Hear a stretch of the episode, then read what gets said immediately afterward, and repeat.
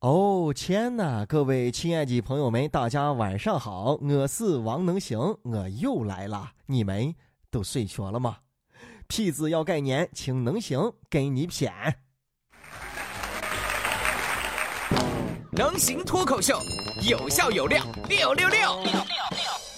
能行啊，这叫外卖的时候你提过什么样的额外要求吗？万一外卖小哥没完成你交代的这个特殊任务，你会不会直接给差评呢？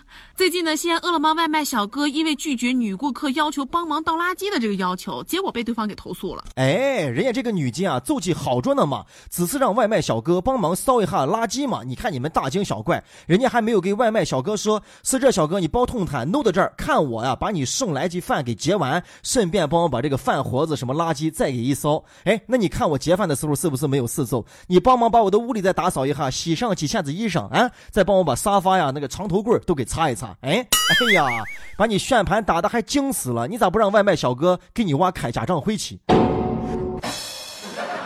我跟你说啊，都是惯出来的哈哈毛病。前一段咱们也听说过有外卖小哥帮着客户来倒垃圾，但有句话呢叫有钱难买我愿意啊，人家为了服务升级自愿的。那当人家不愿意的时候，你怎么能逼着人家帮你去倒垃圾呢？这谁也不认得谁，人家也不争你啥。所以啊，大家说的对，倒是情分，不倒是本分，会计小哥一点错都没得。我跟你说啊，这个女客户的心里啊，绝对是有麻搭呢啊！要彰显自己的优越感，这样的人在现实当中啊，往往是一事无成的人呀、啊，说话没人情，也搭不上话，插不上嘴。但是凑抓住了外卖这一行啊，可以投诉举报的小骗子，然后不放，稍微不满意，我就投诉你啊，以彰显自己高人一等的感觉。哎呀，愚蠢，愚蠢！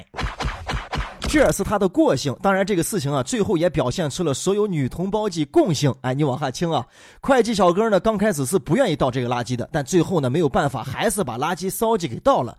凑在这样的情况下，女客户还是把会计小哥投诉了，举报了，理由是我不是嫌他没有给我倒垃圾，我是嫌他刚开始跟我说话的态度不好。你看话题转移了。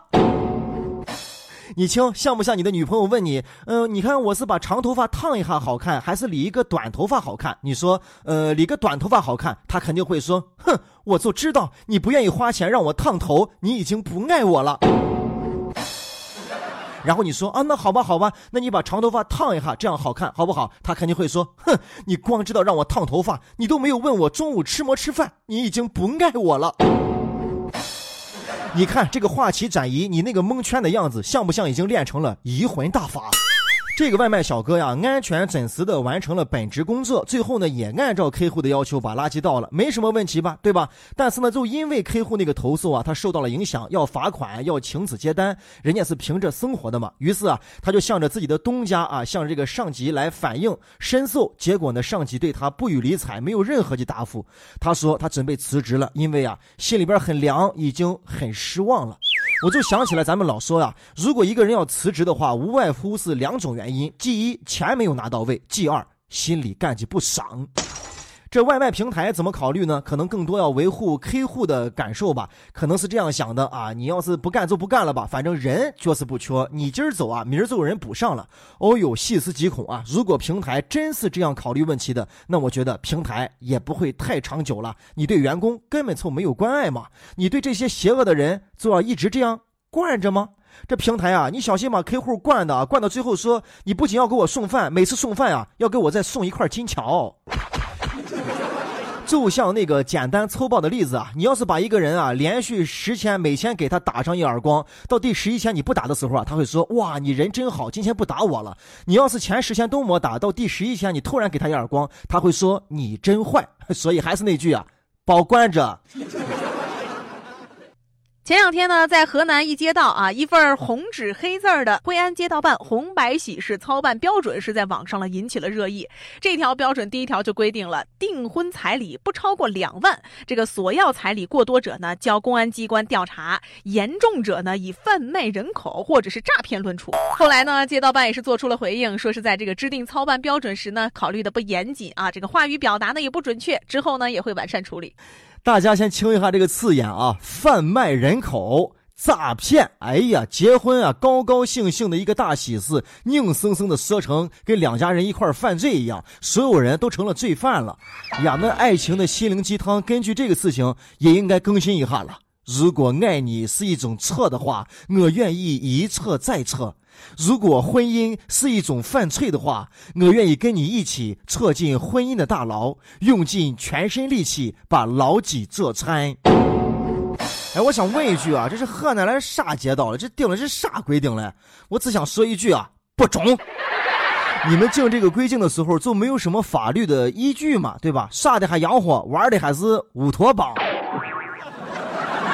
我想起来啊，我一个朋友当年结婚的时候啊，这个女方家说要带彩礼，我的朋友就说彩礼管够，当天到娘家去的时候啊，就齐了十二个礼花筒。刚一进门，叭叭就扭了两个，哎呦，那个彩色的卫生纸瞧瞧啊，飞得满屋子都是。我朋友就说了：“阿姨，你看，彩色的礼花筒，彩礼。”阿姨当时就给我朋友说了一句话：“啊，小伙子，那阿姨就不留你吃饭了，送你一把雨伞。”啊，阿姨，你是什么意思？是说我要像雨伞一样保护着你的女儿，一辈子为她遮风挡雨吗？阿姨说不是，你把雨伞撑开，从阿姨家这二十五楼瞧下去，对吧？是生是死全看你的命了。哎，开个玩笑啊，彩礼这个事情从古至今它都有，是婚礼当中的一个习俗，没有什么多少固定之分，全看两家商量着来。我觉得这也挺好，对吧？毕竟给跟舍要它还是有区别的。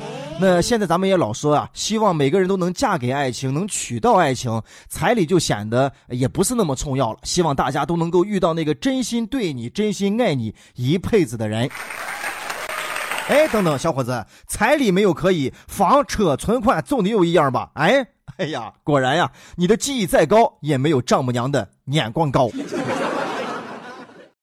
前两天呢，荣誉院士张学友获邀出席香港演艺学院毕业典礼并致辞。张学友在毕业典礼上说：“始终觉得自己不够好，才能进步。”学友大哥呀，我斗胆也先送你一句话啊，过分的谦虚凑似骄傲，有没有问题？对吧？哪有像你这样的人？你看你现在又是以荣誉院长的身份给娃娃们在讲毕业典礼的一些话，你还是歌手，你还是演员，对吧？你还有表情包，对吧？你开演唱会总能抓到贼，你就相当于一个警察的卧底啊！你说你还要咋嘛？你还能还能能上天去？说你过分的谦虚一点都不为过。你想啊，你吃到三十年了，刚一吃到你就是尖峰状态，一直尖呀尖呀尖，一下尖了三十多年，到现在还在尖峰，谁能轻易把你撵上？不像现在这些明星啊，小鲜肉，对不对？一个礼拜吃一个明星，这个礼拜过了之后啊，我就不认得你了。这能行绝技啊，成功是绝对不可以复制的，一个人就能一条路啊。比如说你在实践看那些自战啊，别人的经过的路程啊，创业的艰辛啊，你就按照他那个路原翻不动走一遍，你一定也不会成功。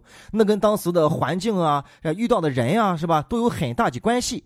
所以呢，人家学友说这句话，始终觉得自己不够好才能进步，是根据他的实际，人家这几十年来总结出来的适合自己的一个激励的言语，但对你不一定适合，尤其是是对于这个自卑的同学们，是吧？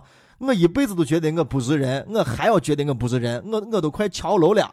所以呢，一个人一个方法，像这样的同学呢，就适合啊每天对自己激励啊，我加油啊，我是最棒的，我伸手凑能碰到铅，我是最棒的，加油加油加油。但是学友的话里边呢，那种共用的哲理啊，也确实存在啊，就是人永远不能自负，不能自满。我相信他年轻的时候呢，也会受到很大的激励，对吧？竞争压力很大啊，你看还有德华呀，又黎明啊，是吧？又这傅成啊，这几个人几个人在打拼，在明争暗斗啊，我这样才。的，所以呢，他一步一步奋斗，才能走到今天的成就。学友说的另一句话呢，我是很认同的。他跟学生们说啊，始终不要为了名利就进入到演艺圈。其实呢，对咱们来说也适用啊。咱们进不了演艺圈，但是呢，咱们做一件事情的时候啊，千万不能以金钱为出发点，以名利啊为它的终点来干这个事情。一定要出于自己的一个爱好啊，为了自己的一个价值，这样呢才能把事干好。说不定啊，事干好了之后，你不求的金钱也会来到你的身边。那如果这句话改一下的话呢，我觉得应该这样说，叫少觉得自己还可以，但是呢还可以做得更好。那个广告语不是说了吗？没有最好，只有更好，大家好才是真机好。呀，能行这一路走来啊，不能说我自己不够好，只能说我自己太卑劣。我刚毕业呢，到第一个单位，同事告诉我说：“哎呀，小伙子，你要是早来个两年，这台里效益好得很，好得很。”后来干了一年，我辞职了，到了第二个单位。本来呢，效益一直都还挺不错的，圆圆的。结果刚到第二年，这工资唰一下就缩水了一大茄子呀。后来呢，我想啊，我跟我跟朋友就开了一个婚庆啊，刚开了婚庆就吃了一个规定啊，不允许再大操大办这些东西了。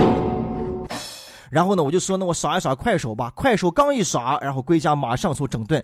后来呢，我来到了九一六，刚一到九一六呢，大家就说：“哎呀，能行，你前面的广告实在是太多了。”哎呀，大家闹中取静嘛，你还能一直听能行在这说，我嘴说的干的，还把你笑背火了啊！你清一清广告，然后再笑一笑，我觉得挺好的。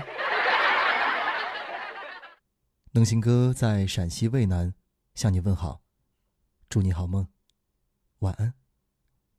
早点睡吧。